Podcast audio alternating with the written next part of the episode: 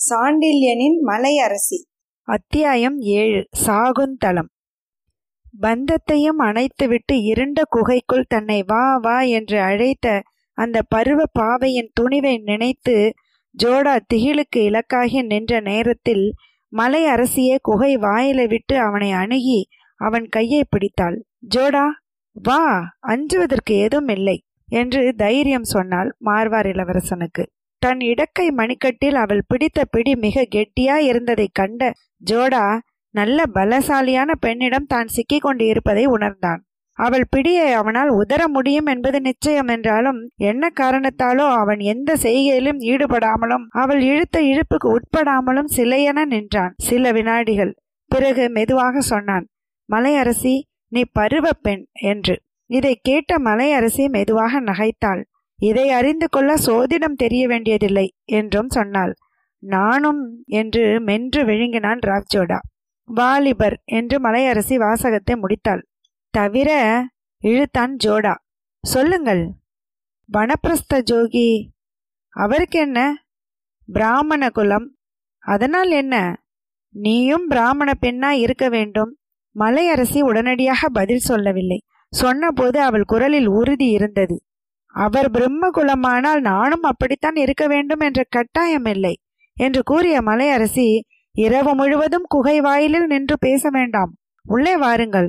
நீங்கள் வர மூன்று நிமிடம் அவகாசம் தருகிறேன் என்று சொல்லிவிட்டு குகைக்குள் நுழைந்து விட்டால் தனியாக. ராவ்ஜோடா இதுதான் சமயம் என்று புறவில் ஏறி ஓடிவிடலாம் என்று நினைத்தான்.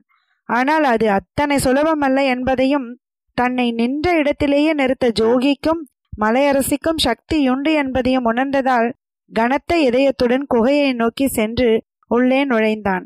அங்கு அவன் கண்ட காட்சி அவனது பிரமிப்பையும் அச்சத்தையும் உச்ச நிலைக்கு கொண்டு சென்றது. ஆரம்பத்தில் அவகேசமும் வெளிச்சம் இல்லாது கும்மிருட்டாயிருந்த குகை சிறிது தூரத்துக்கு அப்பால் மங்கலான வெளிச்சத்துடன் காட்சியளித்தது.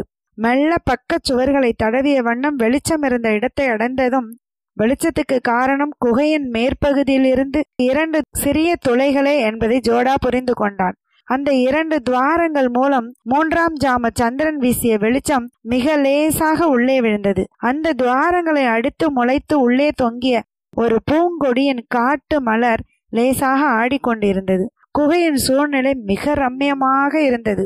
அந்த சூழ்நிலையில் குகையின் தரையில் விரிவாக தூவி கிடந்த மலர் படுக்கையில் மலையரசி மல்லாந்து படுத்து கிடந்தாள்.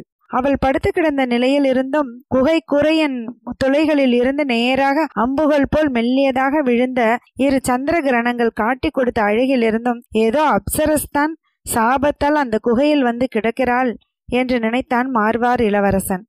ஜோடா தன் நிலையையும் அவள் ஜோகியின் மகள் என்ற பயத்தையும் உதறி தள்ளி அவளை நோக்கி நடந்தான். அவள் முன்பு சில வினாடி நின்று அவள் பூவுடலை பார்த்தான்.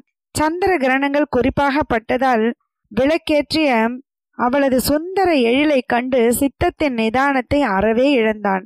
அதன் விளைவாக அவள் அருகில் உட்காரமும் செய்தான்.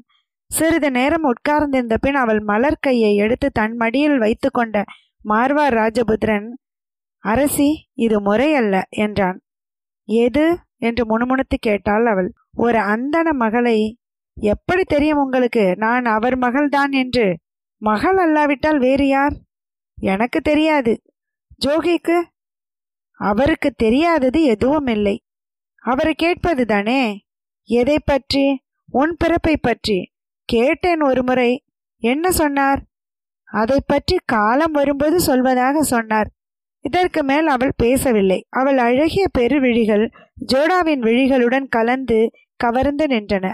அவை விடுத்த அழைப்பால் எதை செய்கிறோம் என்று புரியாமலே முகத்தை அவள் முகத்துக்கு அருகே கொண்டு போனான். அரசி என்று அவள் காதுக்கு மட்டும் கேட்கும்படியாக அழைத்தான். ம் அவள் செண்பக மொட்டு நாசியிலிருந்து வெளிப்பட்டது அந்த ஒலி. எனக்கு பயமா இருக்கிறது மலையரசி என்றான் ஜோடா மெதுவாக நடுங்கிய குரலில். மலையரசியின் மதுர இதழ்கள் விரிந்தன. இளநகை கொண்டதால் பயத்திற்கு என்ன இருக்கிறது இதில்? என்று மெதுவாக வினவினாள். அதர்ம செயலில் இறங்குவது அரச தர்மத்துக்கு அழகல்ல என்றான் ஜோடா. அப்பொழுது மீண்டும் சொன்னாள் மலையரசி உன்னை போல் வந்தான் வேறொரு அரசன். வேறொரு காலத்தில் வேறொரு பெண்ணை நோக்கி அவன் அஞ்சவில்லை என்று. யார் அந்த அயோக்கியன்?